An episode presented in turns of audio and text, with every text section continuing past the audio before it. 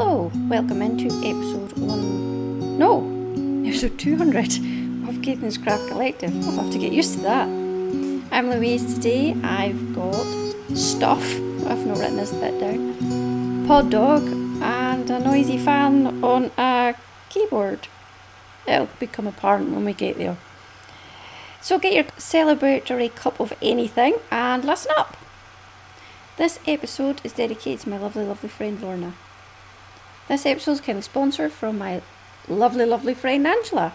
Scotch Tweed is a small family textiles firm based in the Scottish borders. Run by Angela with a huge amount of technical and know how support from her dad Gerald, they have a wealth of experience in the weaving and textiles trade, over 58 years to be exact. Their aim is to bring top quality tartan and tweed fabric, along with other Scottish goods and apparel, including their gorgeous Highland wear, to their customers at the best possible value. Angela is happy to speak to anyone at any time in regards to the requirements. If you cannot see what you're looking for on her website, give her a call. The number is on the website www.scotchtweed and is a UK free phone number. To help support the podcast, Angela has provided a discount code for listeners. Just quote CCC podcast at checkout and receive 10% discount anytime. All links will be with the show notes, so get your cup of tea or your dram, your celebratory dram. I'll let you know what craic is in Caithness this month. The Blether. Well, I've actually gone back to episode 98 for this, listeners. Listeners, please indulge me by listening. Listeners, listeners, listeners. And this is I Wish You a Shawl Blether again. I honestly have struggled to write anything better than this since. Now for the blether. The blether. I have a quote from a lovely listener, Mim, from Wiltshire. Hello, Mim, whom I had a lovely correspondence with last week. The reason I'm laughing is because I've got lovely three times in the same sentence. She said something quite lovely. Oh no. Which tied in with this blether, and well, here it is. And I asked her if I could share it. She said, It's funny how many times I go along my daily business and something happens that reminds you of a podcaster. I suppose by getting weekly updates of their lives in knitting, which you don't always get from friends and family, they become very much a part of your life, even though you've never met them. It's like a lace shawl that's been draped over the earth to block, and the podcasters are like the pins that keep it in its place, dotted all over the globe. I thought, oh yes, Mim, that makes absolute perfect sense to me. As you heard last episode, or some of you have, I mentioned that I cast on the Tornvid shawl by Karina Westerman. And as I was knitting it, I was very enjoying myself and I was pondering over the different designs and shapes of shawls and wraps that they can be. Then it got me to thinking that a shawl, you know, bear with me here, a little bit like life. With the garter tabs start shawls that you cast on three stitches and then you add them in a triangular fashion, and you mostly use a provisional cast on to start with. Well, you do if you're particular. Sometimes I use a slip knot and sometimes I don't. Anyway, I like to think the first three stitches remind me that that's your parents when you're in the middle. These are the first people in your life, and they have to be there so that you can get made. Then we add more stitches, and these can be your immediate family, your siblings, the people that love you most. They're the ones that tend to be the ones that come around babies. Everyone pretty much loves a baby. Their new life, mostly always cute, and if you're lucky, you can hand them back.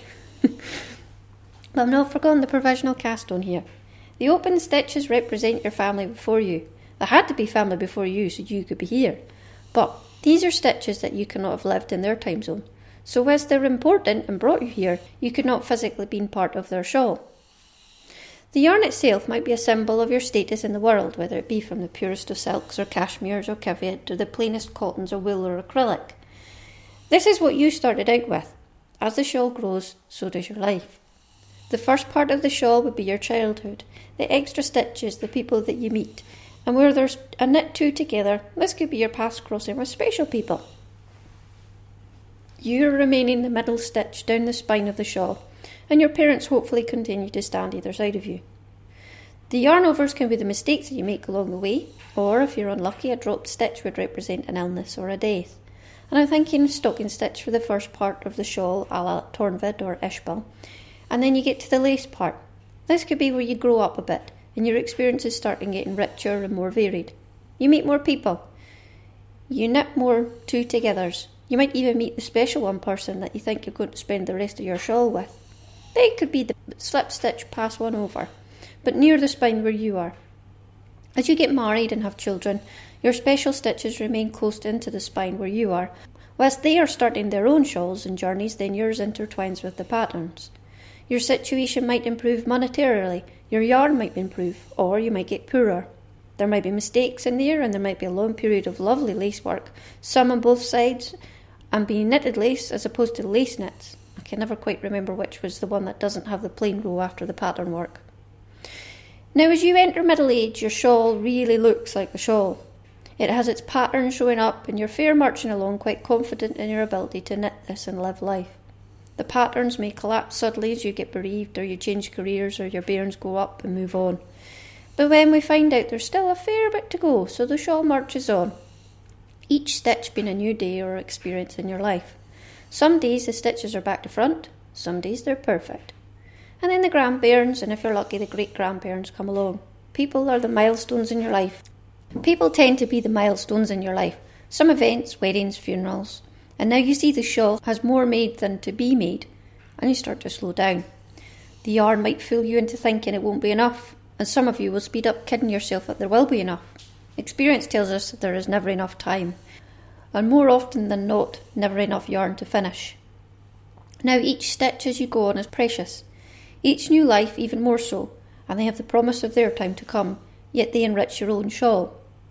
Then we come to the twilight of the years and the binding off of the shawl.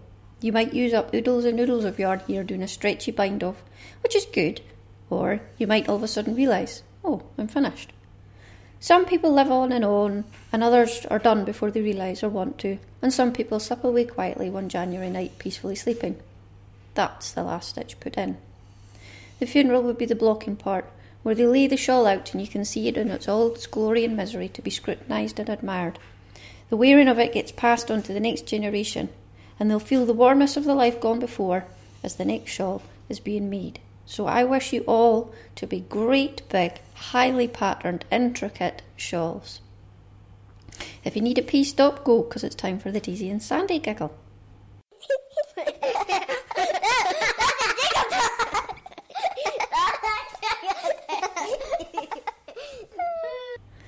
Hello, hello, hello, hello, hello. Hello, section. Ah, Sandy, hello to you, to me, with, been with me a while now and been with me forever, listeners. I very, very much appreciate you tuning in and I hope you're enjoying yourselves.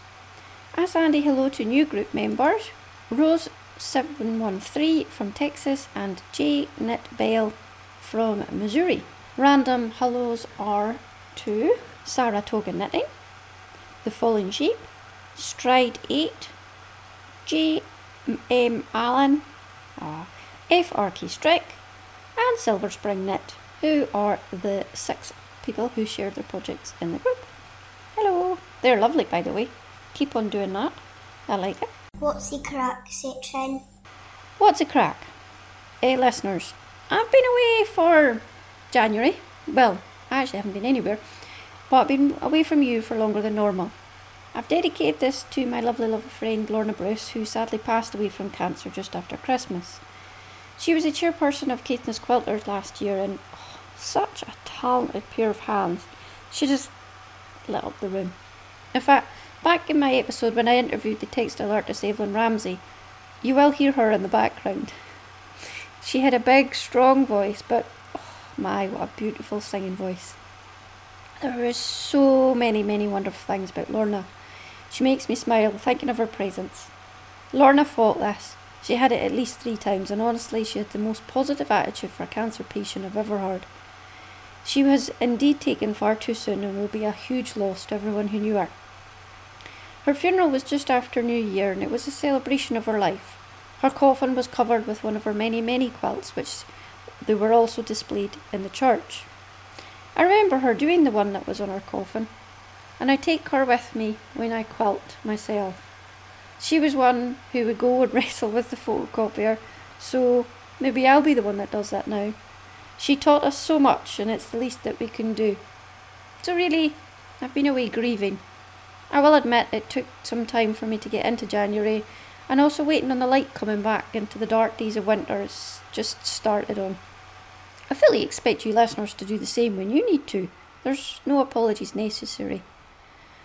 I wish I had a beautiful quote for you, but I can only think of when Lorna's best friend Helen would say, Where's Lorna? And she would reappear from the photocopy room with her arms laden, saying, Here, here I am. What did I miss? To me, she's just through the room. And now my best friend's mum is fighting cancer a second time, and I really just struggle with the words this month. I wanted to this 200 episode to be happy and celebrationary episode, and then I heard the news that, that Paula of Knitting Pipeline has been diagnosed with ovarian cancers. Listeners, lovely, lovely Paula has now to go through it. Paula, we send our love from the over the wide ocean. By the time it's come over there, it's going to be strong and enough to envelop you in a big daisy hug and a sandy hello. My friend, we are thinking of you. So I was thinking of starting a Piper's Journey shawl. And also, Paula has some wonderful patterns on Ravelry if you fancied showing some support to her. She's also on the Caring Bridge website where she can get lots of lovely supportive messages or you can buy her patterns, most of which you'll probably have them already, but you could always gift them to others. So the, the celebrationary thing, I'm struggling. But you know, life is like that, and that's just the way this podcast is. Listeners, the knitting world has been weighed and it has been fun, found wanting, to paraphrase Paul Bettany from A Knight's Tale. And this is in respect to racism and diversity it currently shows. And you know what? I agree. Now, up here in the north of Scotland, we currently don't have much diversity of race and colour. And the knitting community has been weighed and found wanting. There's been testimonies of horrendous racism and lack of inclusion.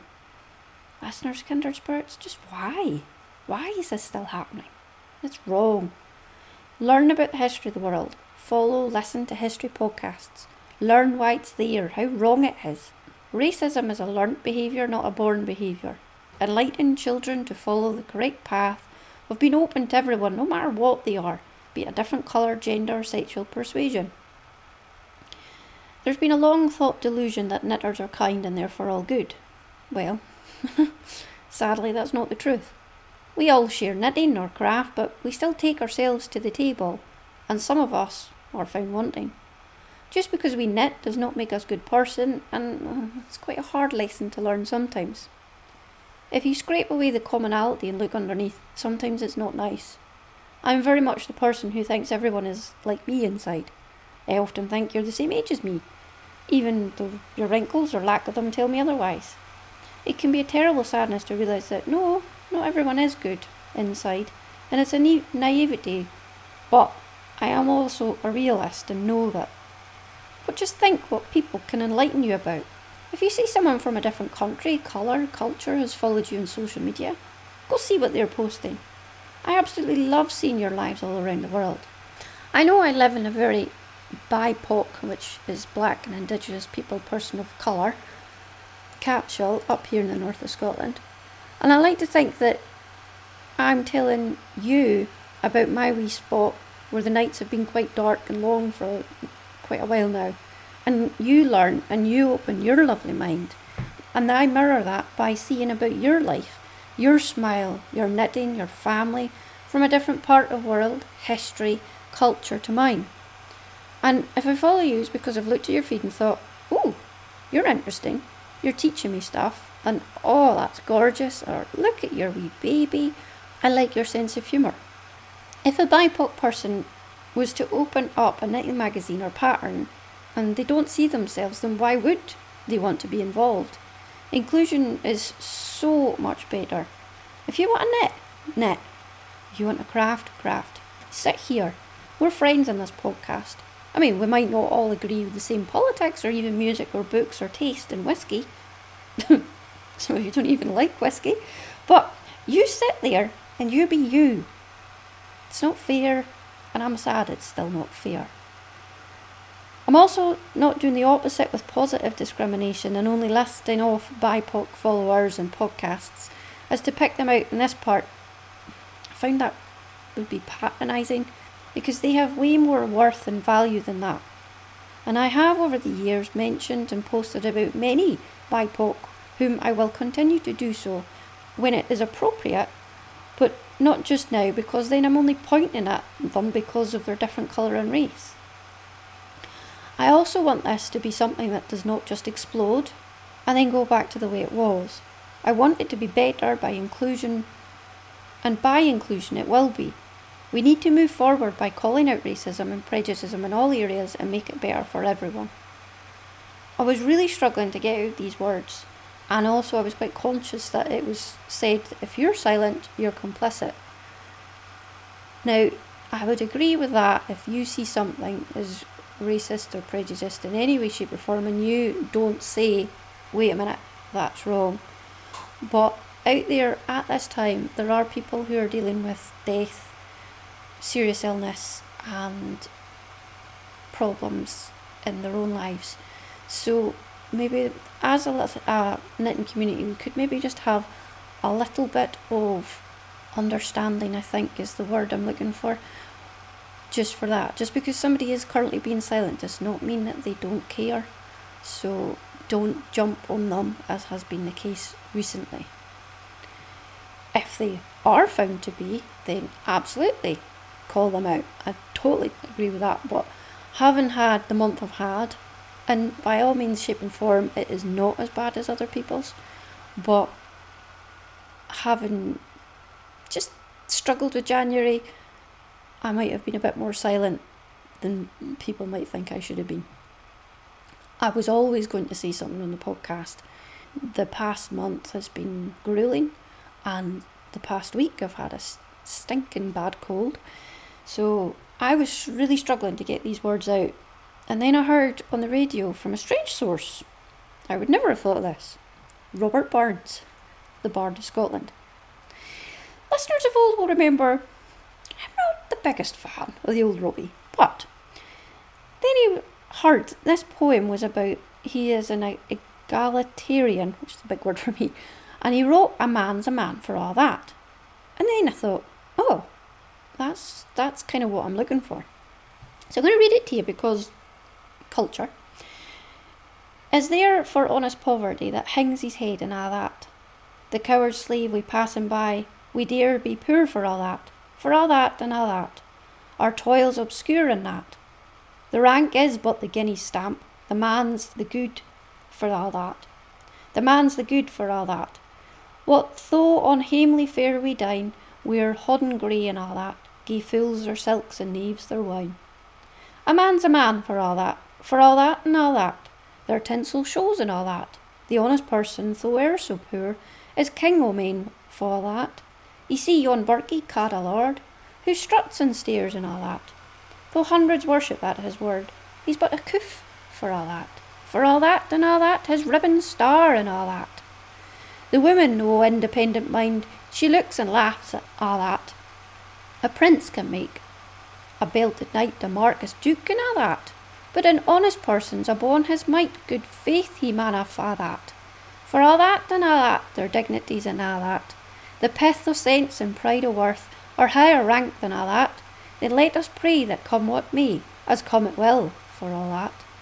That sense o' worth o'er all the earth shall bear the gree and all that, for all that and all that is coming yet for all that, that man to man the world over shall brothers be for all that. Oh, that's actually no bad for me for reading Burns. Right, I had never really understood this before, and I've heard it spoken so many times, but until actually it was Cerys Matthews that said this. And I thought, oh. Now, I have actually changed it slightly. I've added woman in person because, well, he was quite sexist, was our Robbie.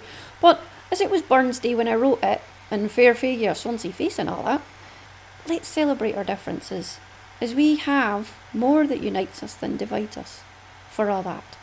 And the way I look at it, you can be a tube or not a tube. Don't be a tube. Now, 200 episodes. It's quite a few. I've cried. Oh my, when my little doggy Quattro died, I had to record that episode at least four times. Recently, there's been sorrow with Celia and Lorna passing, but there's also been great joy and happiness.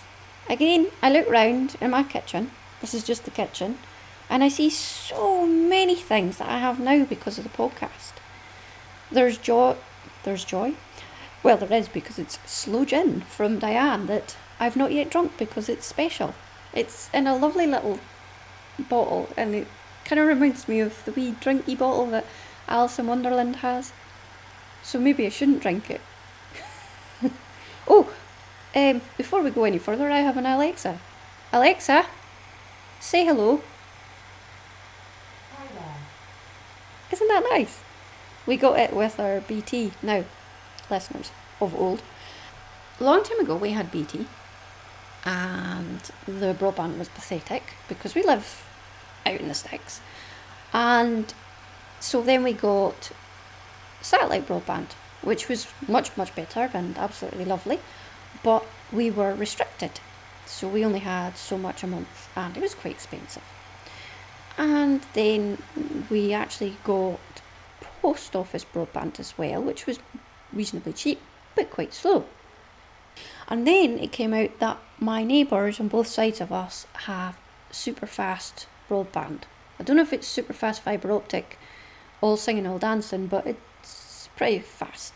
So we phoned the post office and said, We would like this, please. They said, We can't do that because it's only BT that are offering that from the nearest box, which is half a mile away. In fact, no, it's a kilometre away because I can run that. I know that. Anyway, so we hummed and hawed and they went, Oh no, I don't want to go back with BT because I like the post office, they're so nice. If anybody needs phones or broadband, I would recommend the post office. Their customer service is really good.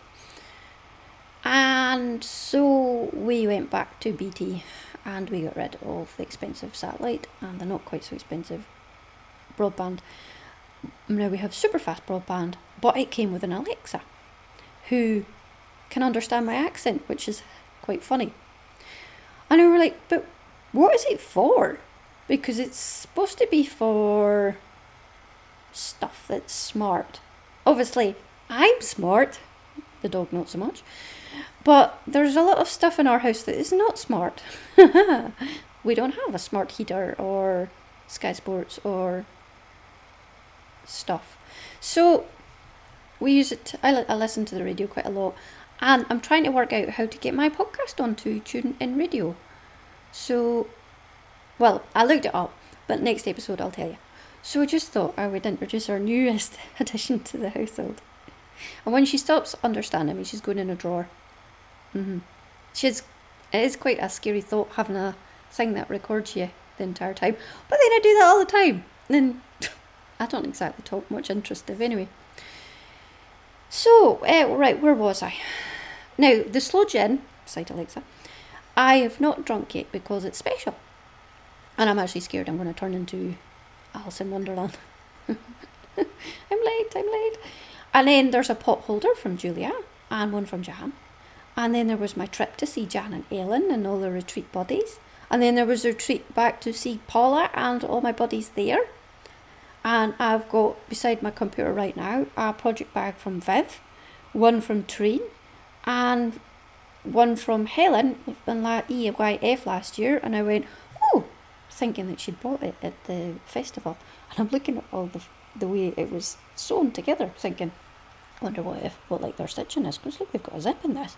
And then she blew me away and went, oh, I made that. I stopped looking at the stitching. Although have then looked at the stitching, and the stitching is very good. But it was a bit rude to do it in front of the person who made it, I thought, so I stopped. And it's lovely, and it's still quite clean actually, and it always has my sock knitting in it. And then just to my right, there is a cowl from Perplexed, who is such a lovely person on Twitter to talk to, and it is the most gorgeous colour of teal, and it's a cowl she sent, and it was her first beaded project, and I love it, just love it. And then over by there's some, well, there's just so much stuff. then, this is a celebration. There's my own retreat with my Angela, it's mine now, who has become the sponsor of the podcast and her wonderful family. I've been doing this for nine years. You've heard so much of my life, The children are getting older and wiser than their mom. Richard's changed jobs and has now gone back working as Energy Hunt Limited and next week is starting on the Hornsea offshore wind farm from Grimsby. So I'm employed again and I have listeners from the very start. Thank you, Sarah and Naomi and Caroline and Ivy Fox and some that have just peeked in through the door. So that's you, G. Knit Bell from Springfield, Missouri. I've little listeners on the way, sadly, some of them through illness, and I think of Jamie and Knit Purl Girl Carrie often. Others I've lost, obviously, it was them, not me. I like to think we have fun, especially on the bus and the train and in the car whilst we commute, and you with your hand in the, the toilet. Sometimes we contemplate. Now, I would like to point this out. I never started this to get anything other than sharing my crafty tales with you. But listeners, you shower me with kindness, messages, presents, your company, and I treasure them all. I keep all your correspondence, and it's a, a box of hugs and happiness. I've learned so much about me, you, the world, the crafts I enjoy. I've learned to crochet, to quilt, to linograph, to needle felt, and how to edit some may say that I need to improve on that, but hey, you tried. Oh, and you stuck with me when I started running and became a running bore. And I went on to do a marathon last year. I've got a new listener on Instagram. I'm sorry, I don't know what your name is right now, but you'll hear this in future. And she's on episode 51, where I apparently said I was on the treadmill. don't let me do a marathon. It's a few years ago now.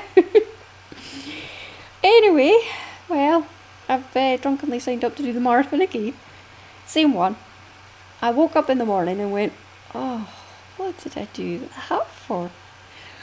But I know I can do the distance, so this year is to improve on the quality of it and possibly get a faster time, but that's not the priority. And I'll not you about this so much this time. I've also started doing a circuits class with my friend Amy. Now, I detest exercise classes and core work and have avoided them up until this point.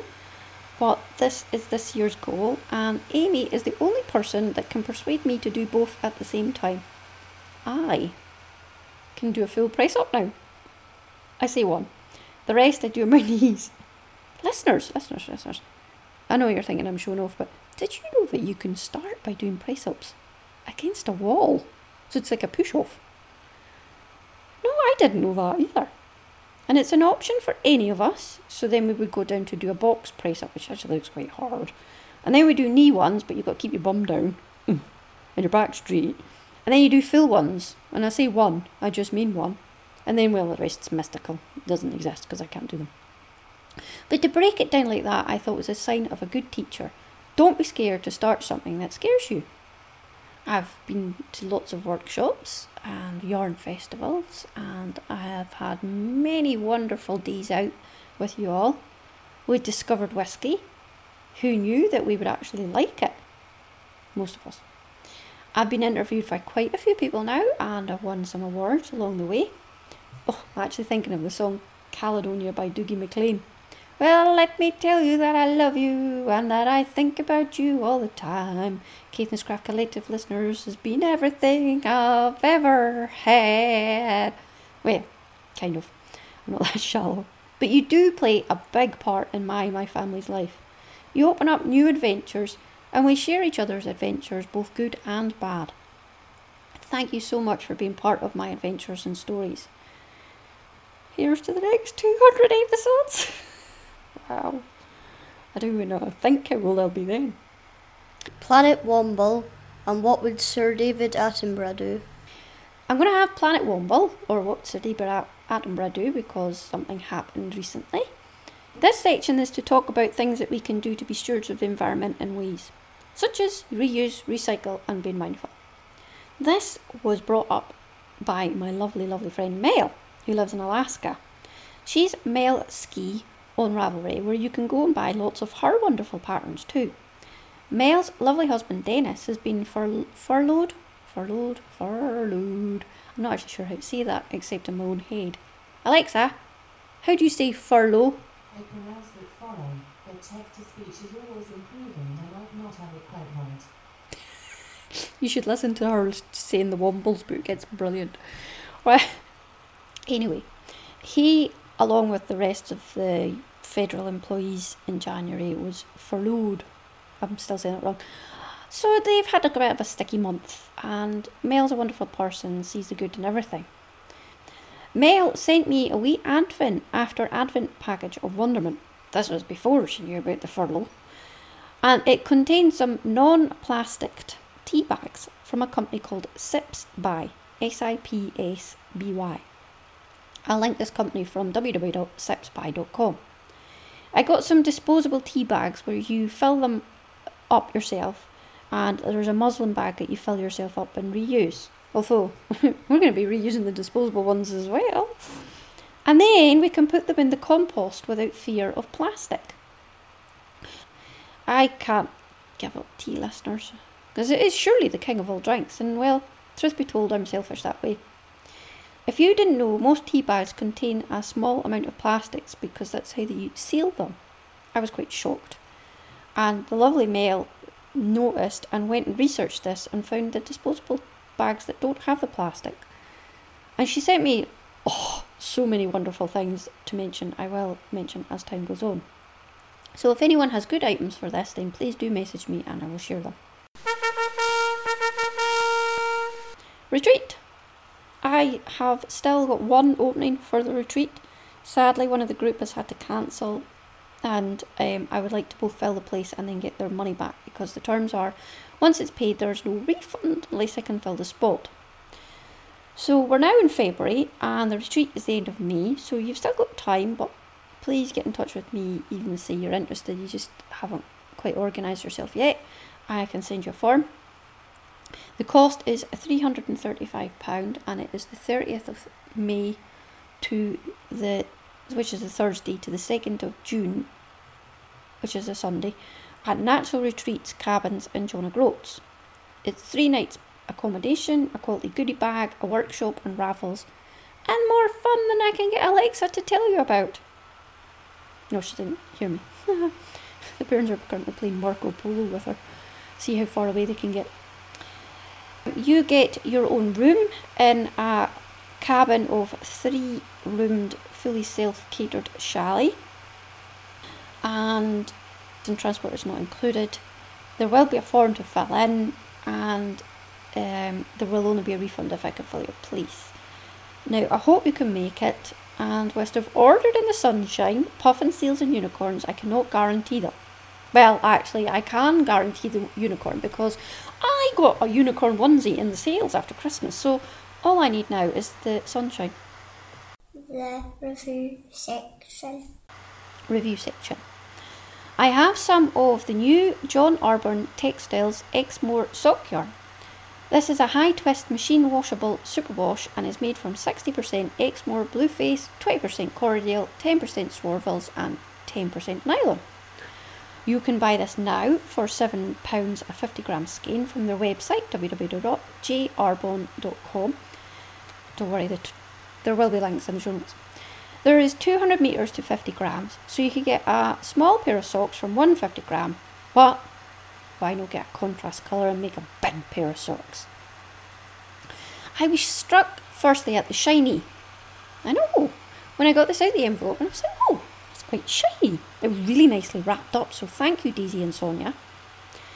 I, when I saw Daisy, I was like, oh, I instantly love this, because, like, Daisy.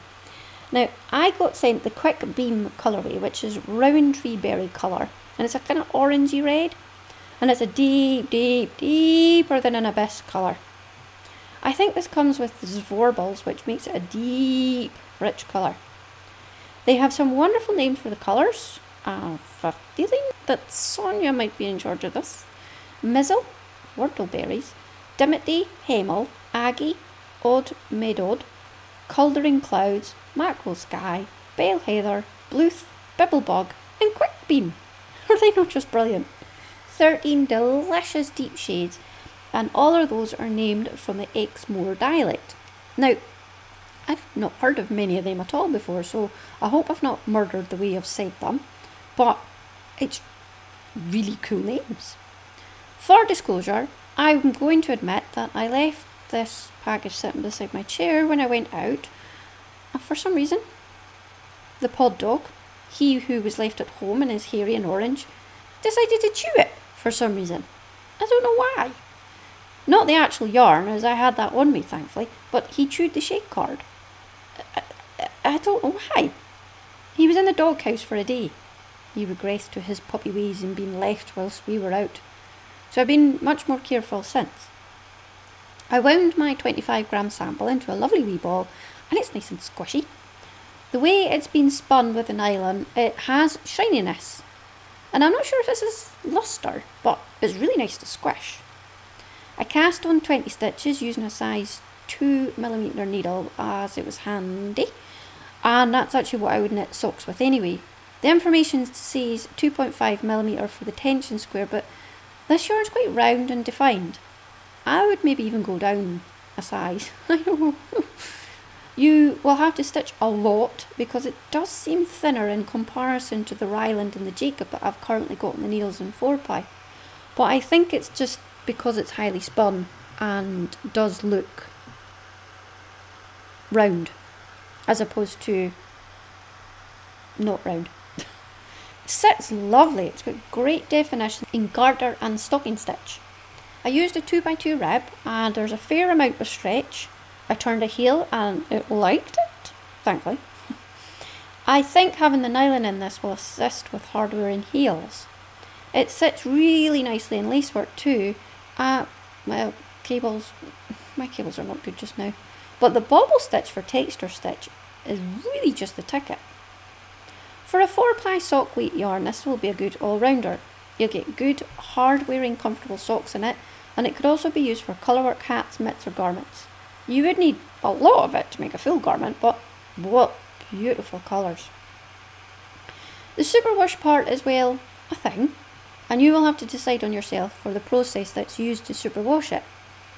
I was a little disappointed that they've done that because none of the other yarns have, and I know that they're really conscious of what they do, however, they clearly mark it, which is actually why I noticed it in the first place. So that's what you've got to decide on yourself. It blocks out really nicely, there's no dye loss at all. It blooms out nicely and it keeps its definition after blocking. Then I threw it in the washing machine to see, well, it says it's machine washable, so boof, and it went. It didn't shrink anywhere than possibly, well, the lace section was a wee bit together, but I think that's maybe because I didn't pin it after when I was drying it out.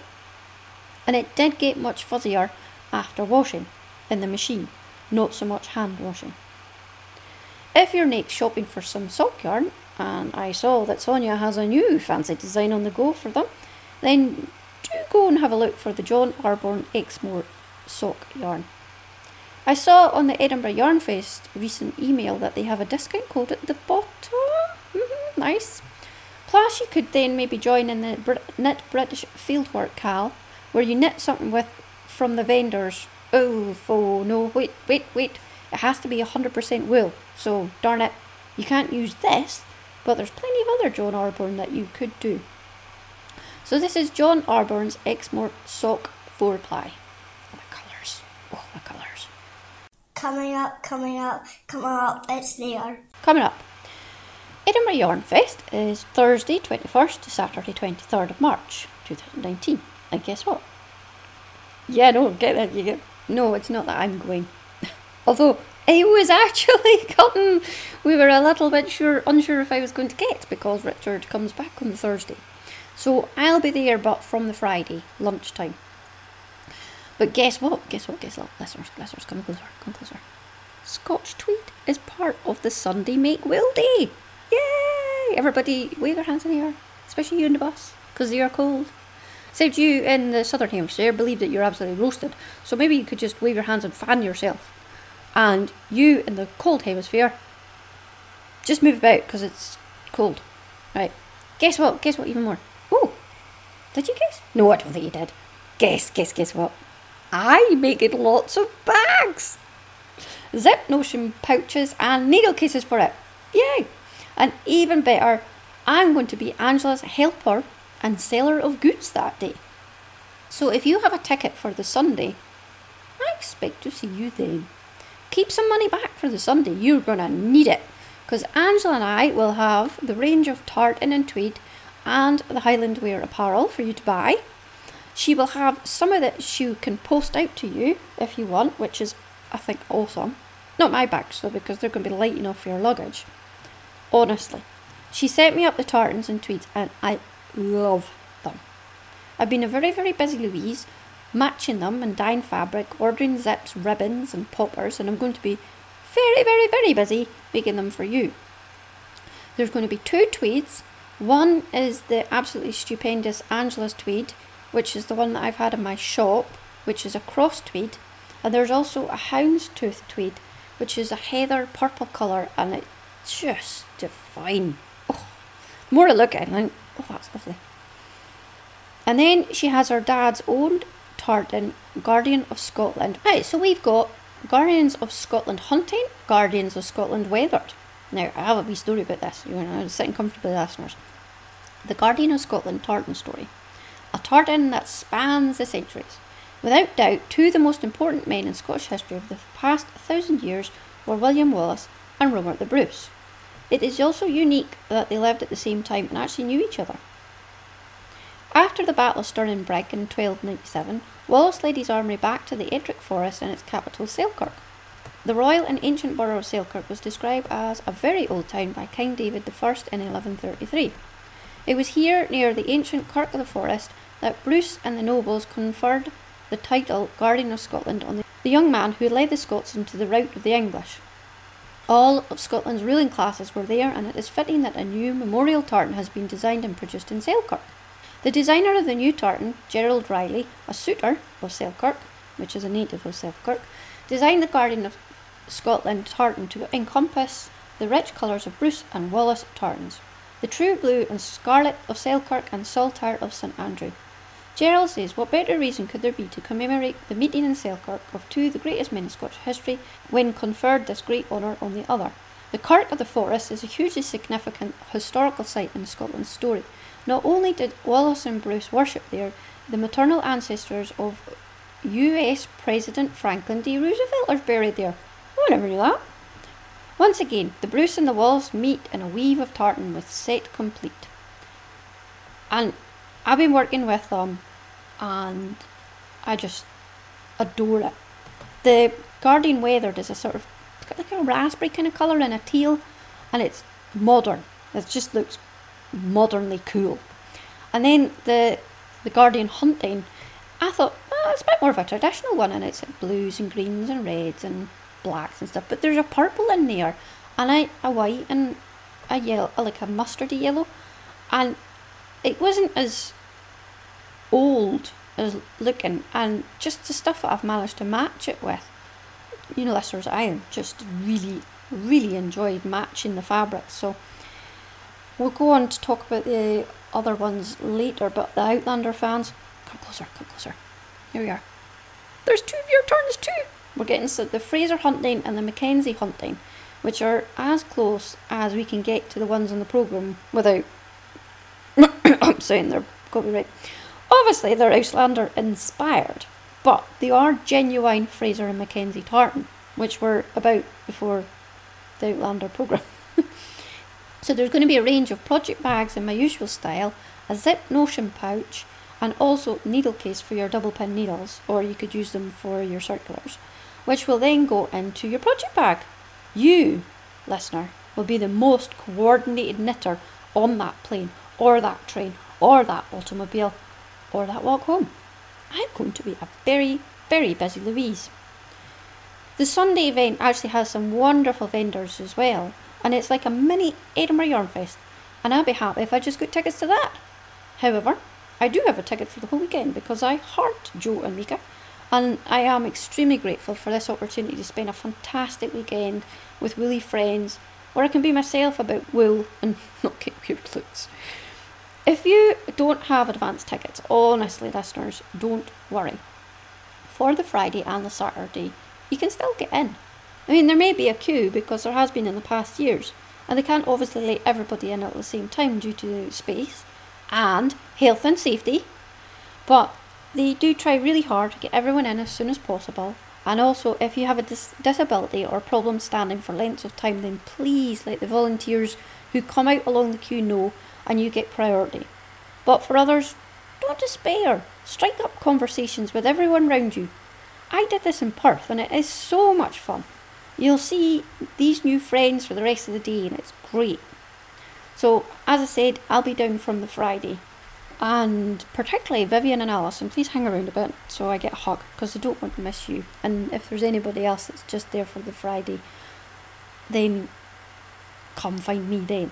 Right, me, me, me section. Because now it is all about me. The beaker section. Me, me, me, me! Oh, it must be biscuit time. Somebody has woken up. My Breathing Space by Vera Valamaki in Mode is still in the bag of Sloth from Pearl and Plum by Vivian. But I am thinking about the sleeves. To sleeve or not to sleeve? That is still the question.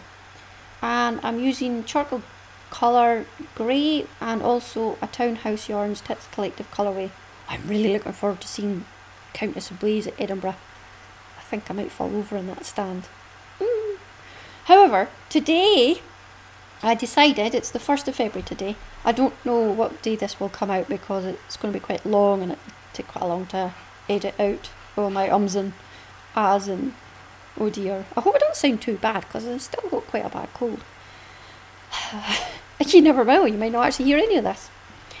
Today it will be taken out because Hey Brownberry Mars has a Fix It February knit along going on. But actually, it's going on to July. And it is if you've got something that you've had that needs a little work. What is that?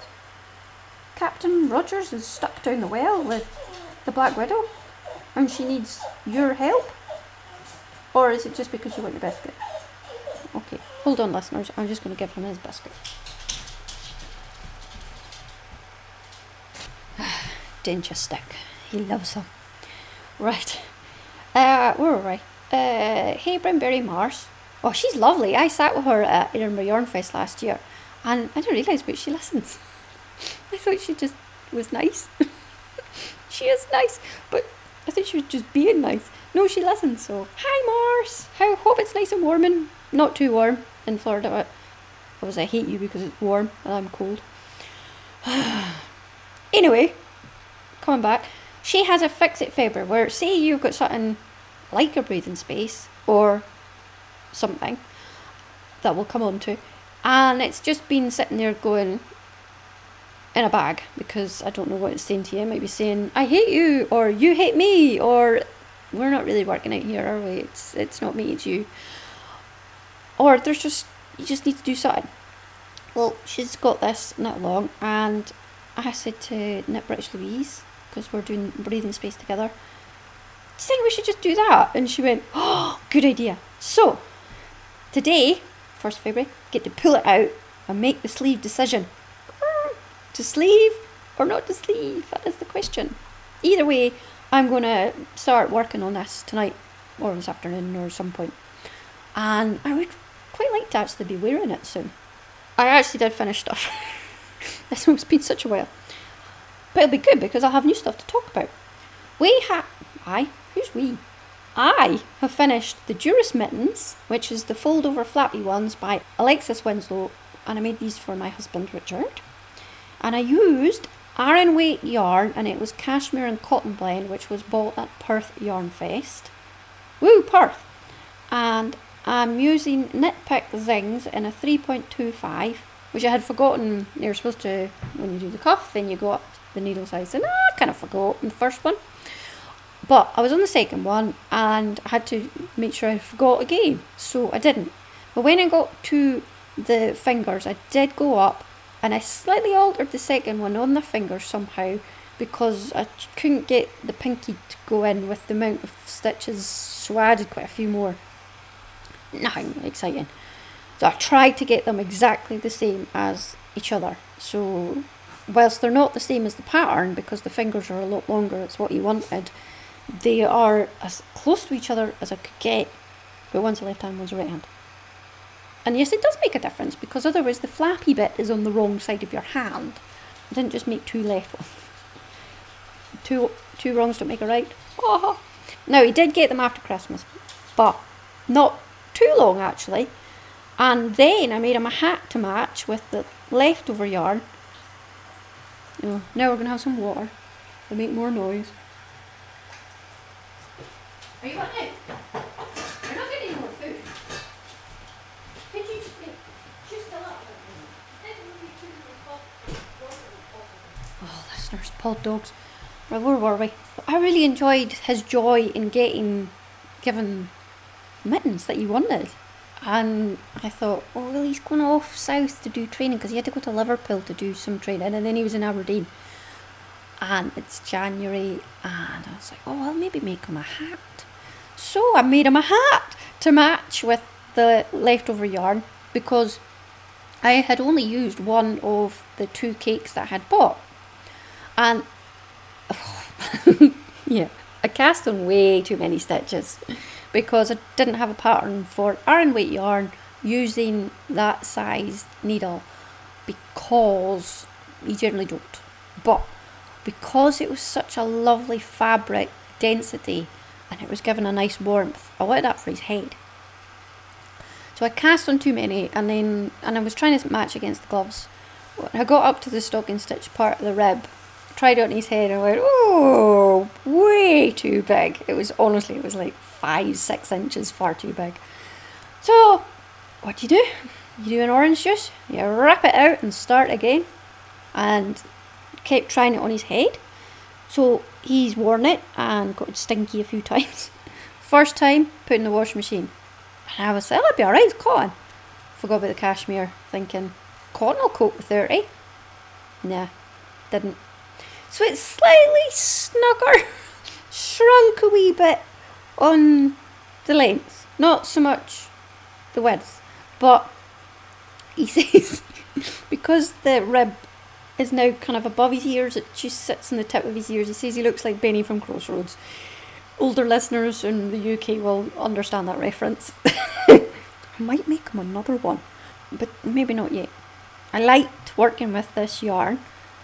Working on smaller needles was a bit onerous, becoming the fiddly parts of the fingers, especially on the cast off because I did a Russian bind off and there was quite a lot of knit two togethers, which was quite hard, but worth it for the stretch. I still need to sew on the snaps for the mitten over paws part. I know where the snaps are, and I'm going up at the end of my sentence. But when he's there with the mittens, because they're away just now, I forget. to me, they're done, and they're his now, and he's using them. So they've been to the Strathpuffer, he had good fun doing that. They've been to Liverpool, I've been Aberdeen, now they're down in Grimsby. So I think I've I think I've done that quite well, listeners. Although I don't want to do too good a job because, you know, he's going to constantly ask for stuff and then I won't get anything else made. I read in the project notes that some people can knit these in a day. What? Now, it took me a while off and on, the second one being much faster than the first, but no way could I do them in a day. The, this yarn is good for it. Warm, hardy. And I know we we're not supposed to wear cotton out in the cold, but I think that the cashmere overrides it. Cotton for the hardy, cashmere for the warm. I'm not 100% sure I'd recommend you the pattern. They've been paid. There was bits I just didn't understand. I thought it could have been a bit better written, but I don't know. Now, I don't know if this is my pattern reading skill or the pattern itself. Other people never mentioned it, but I'll maybe put it in my notes for it so it would help others. And it does turn out a lovely glove. He's dead chuffed with his matching gloves and hat set, and I would probably actually do it again. Maybe make me some, and Daisy some, um, and Sandy, because they've been having some great fun in the snow. We currently have a snow penguin. It's not a snowman, it's not a snow woman, it's a snow penguin. And the rest of the snow pretty much is gone. There's the odd pocket of ice, which poor Sandy fell on yesterday. And we've just now got a snow penguin in the middle of the garden and it looks really sad. I mean, it's not the saddest thing I've ever seen because that is actually a starving polar bear. So remember, what would Sir David Attenborough do? Right, um, I finished, ooh, I finished them, I made the hat, and then I finished the socks yesterday for my lovely friend Dorothy, who is very knitworthy. She's my textile artist friend. I used Rosedene Ryelands 100% pure wool in 4 ply, and I bought this at the Sunday part of Edinburgh Yarn Fest last year. So this is meet the shepherd part. Now, didn't I tell you to go to the Sunday event? That's what I was alluding at, because I'm going to be there. And I used a vanilla sock by the Ann Budd sock book. I was kind of hoping that I'd get the other Ann Budd book for Christmas, but it obviously wasn't high enough on my Amazon wish list. I can't remember what I got. Oh, pajamas. we had quite a a low key Christmas kind of thing, just with Richard changing jobs. We're not getting any income for quite a while, so um, just tax and working it all out and stuff.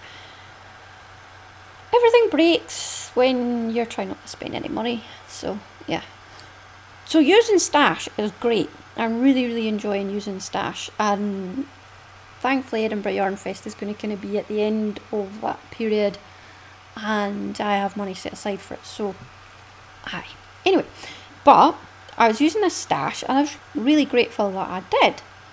Thank you again to Sticks and Spokes Alison, Geordie Knits, and Erica Eccles for measurements for starting the toe decrease for a size 6 sock.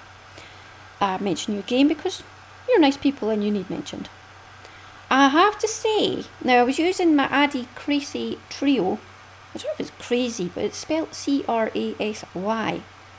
Bit crazy. I found casting on the rib much easier with them. Sometimes casting on can be quite annoying. Trying to keep it so that you've got no twist in it and make sure they, they don't fall off. I don't like magic loop for it and I, I actually don't like doing DPNs casting on anymore. I find it kind of easier. So these Addi Crazy Trio needles were really really good for the casting on. Something on my shopping list is going to be one of them short sock needles and see how I get on with that. So it doesn't stick on the join part until I got to the stocking stitch or the just knit on account of it being knitting around. So I'm assuming it is the tightness of the knit stitch because the rib part just flew round and was lovely. Lovely. Gary Tank Commander, lovely. No, it's not Gary Tank Commander, he's a Mazan. A Amazon.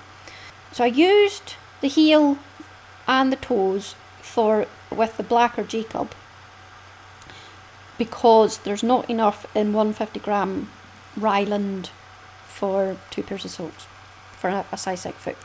And that's not, I don't really have very much in the cuff. I don't really make quite long socks. I don't like them so much myself.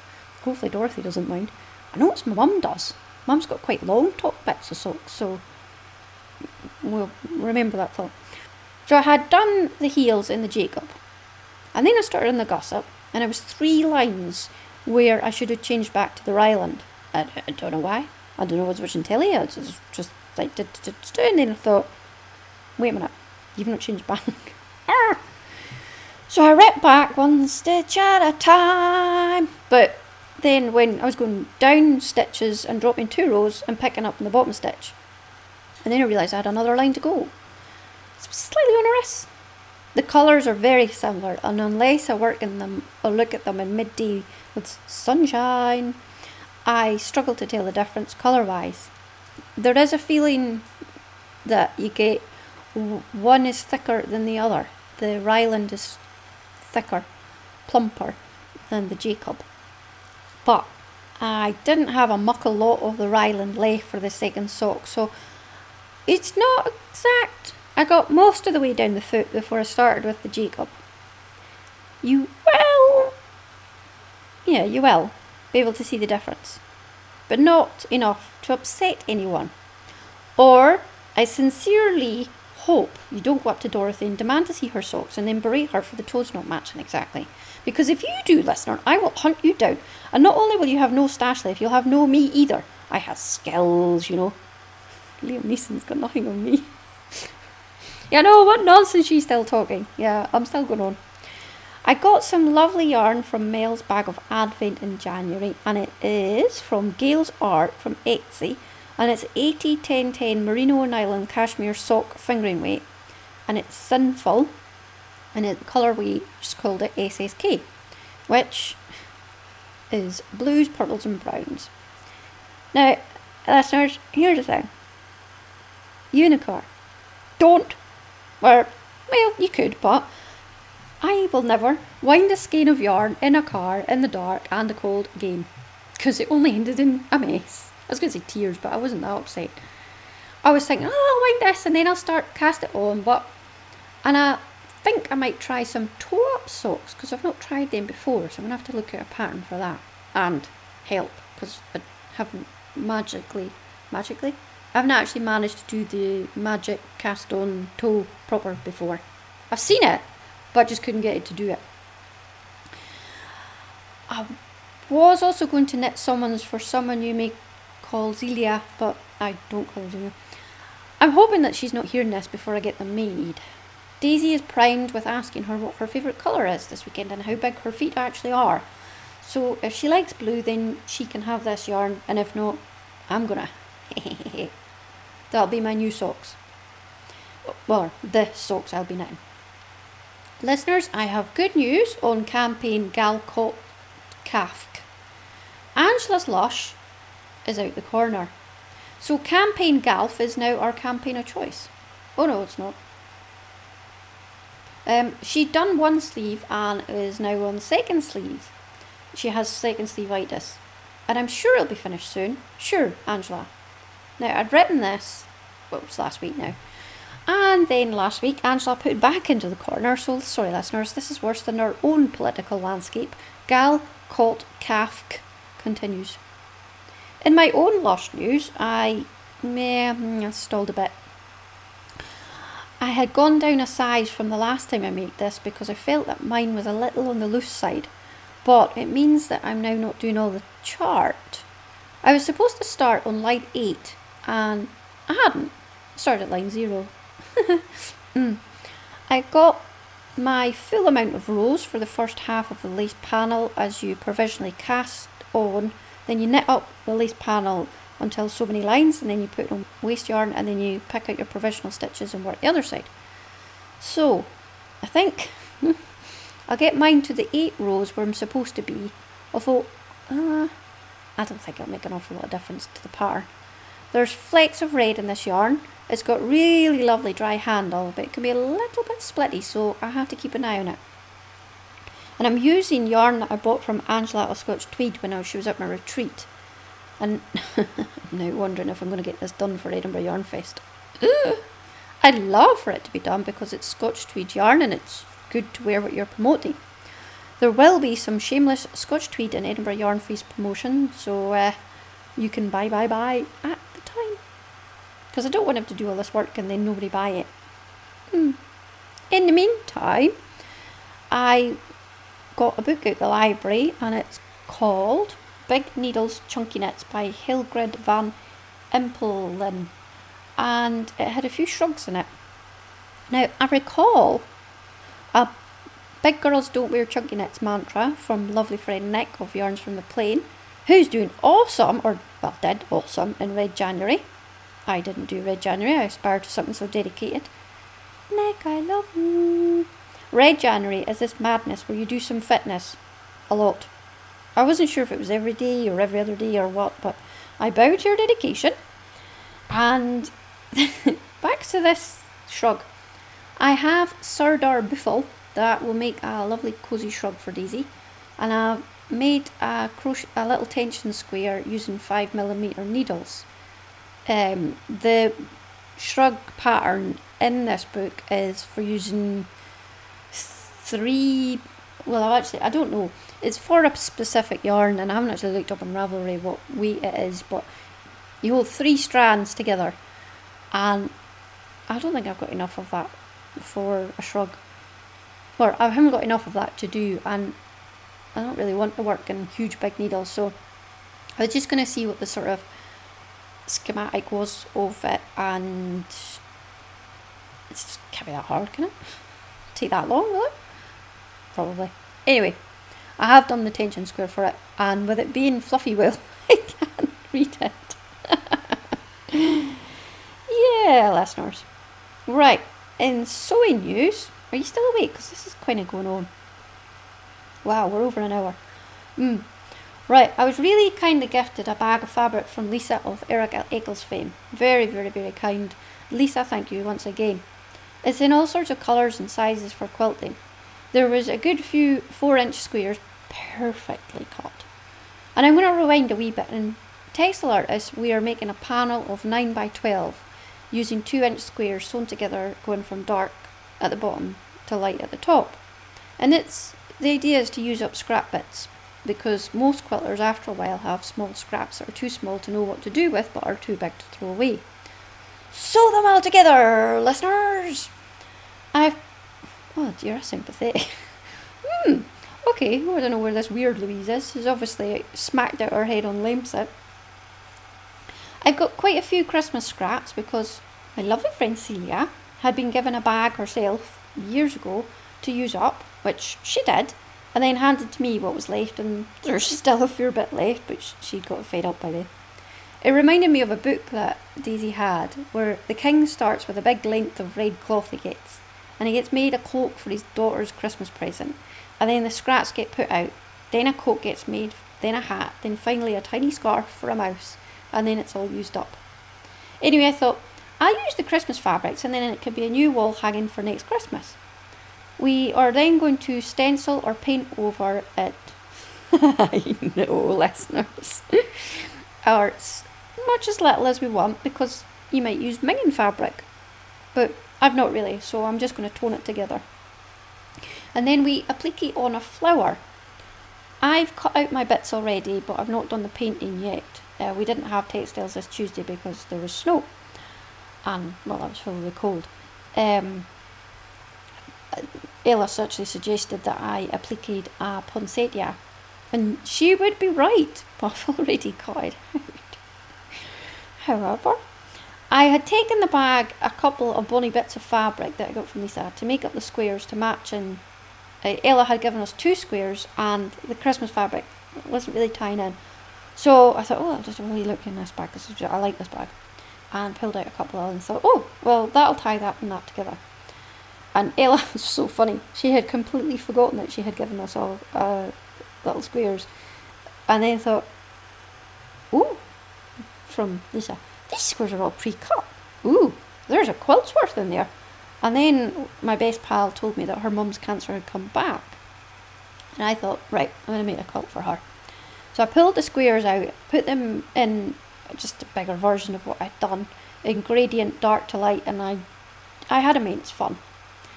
Lisa has at some point cut up some pheasant patterned fabric.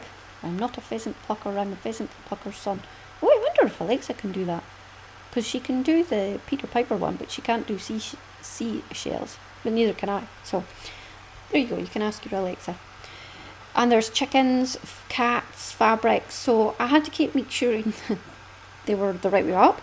Because whilst this was slightly random, it wasn't to be that random because then the chickens were upside down forever. And I'd feel sorry for chickens being upside down forever.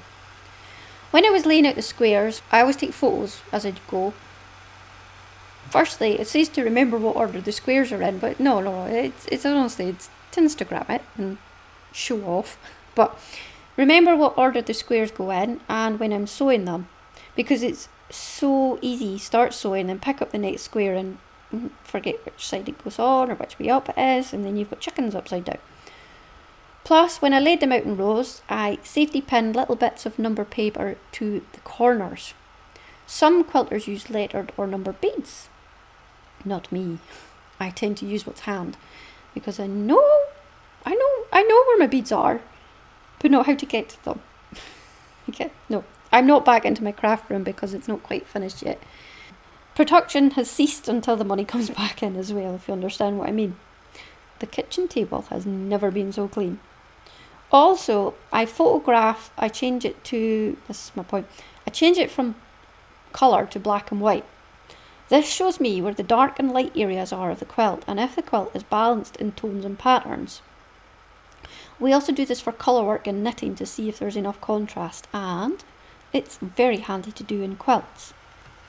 I laid my own lap quilt on the floor after hoovering first and laid out the squares to see if it would be enough as I wasn't really going by a pattern per se. It's just these squares were all cut in four inches and this new quilt came out slightly bigger than my own quilt but there's still enough squares left to make at least two more quilts. She was that generous. I'm not kidding. Can't get over how generous this lady is. All I need to add is the inside wadding, which I have enough, and I really hope. Well, actually, my pal's mum got it, and she had it for her set of chemo on Tuesday, and she has another one to go. So I suspect that there will be a lot of sitting involved, and it's to keep her cosy while she does this. I did tell Lisa as I was going, and there's some photographs on Instagram if you'd like to see the finished object, but I didn't actually tell exactly why or who it was going to. I didn't go to town when I was doing the quilting part. I just stuck to sewing a quarter inch to the right of the seam and I used a variegated thread on top and cream underneath. Thank you mum for borrowing me, well, giving me some variegated thread that matched. I'm really pleased on how it came out.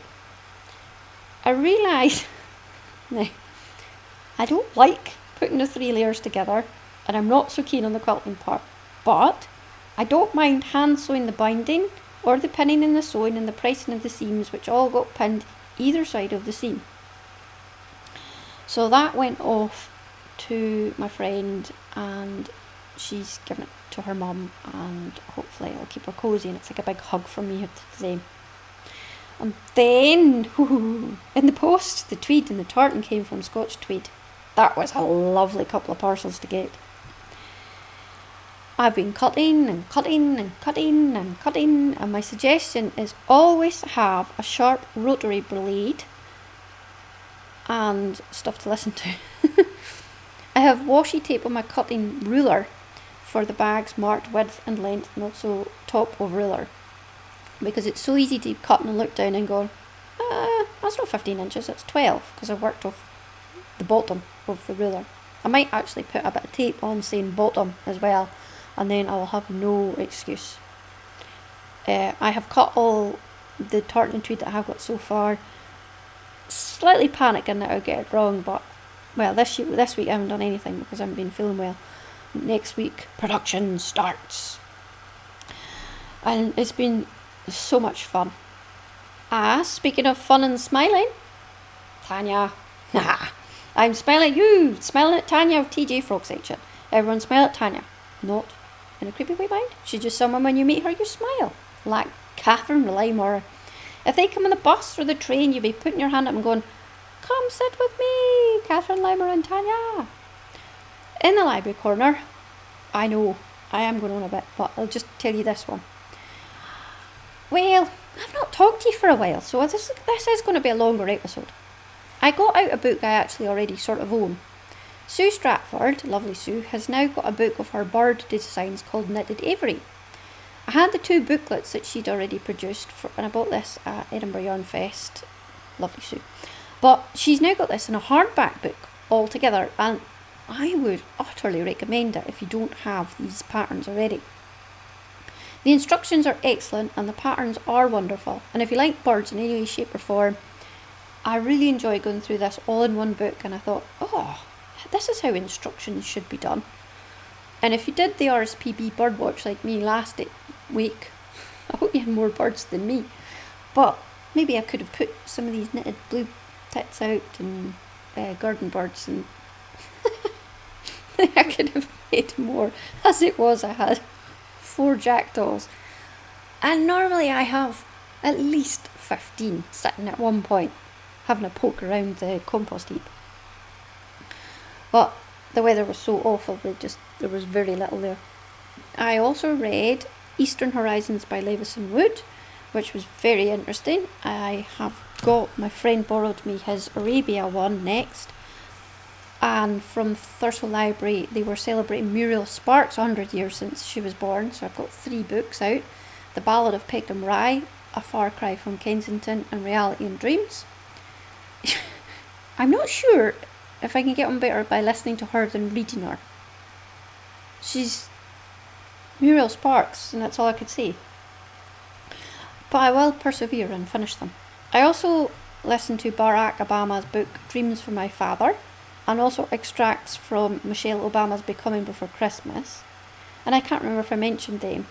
Both really interesting, very hard to step out of, although I do think that Barack sounds a bit like Richard when he's reading. It's not his kind of like usual lyrical self, but the contents were very good. And finally, the Ian Rankin book, latest in A House of Lies, which I really enjoyed. Death, death, death, death. But, Rebus. I do have two drams recorded, but I think that we are way longer than normal. Blah blah blah blah blah. Blah blah blah blah blah blah. So, blah blah blah section. Thank you so much for listening. My throat is drying up now. I really appreciate you taking the time to download and listen to me splaff on for 200 episodes.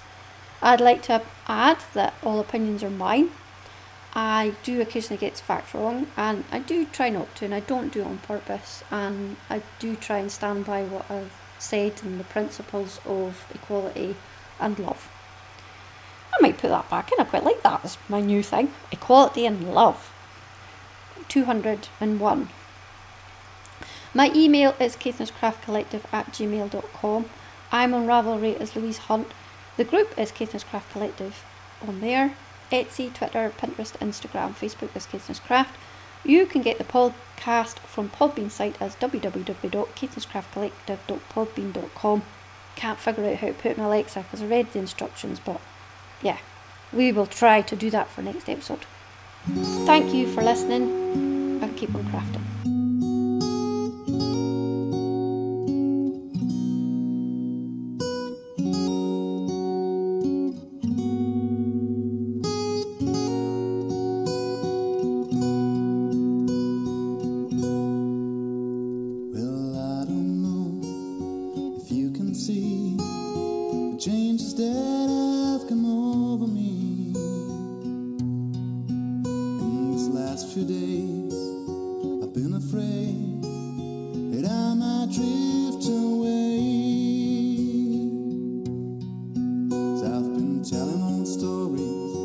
Singing songs that make me think about where I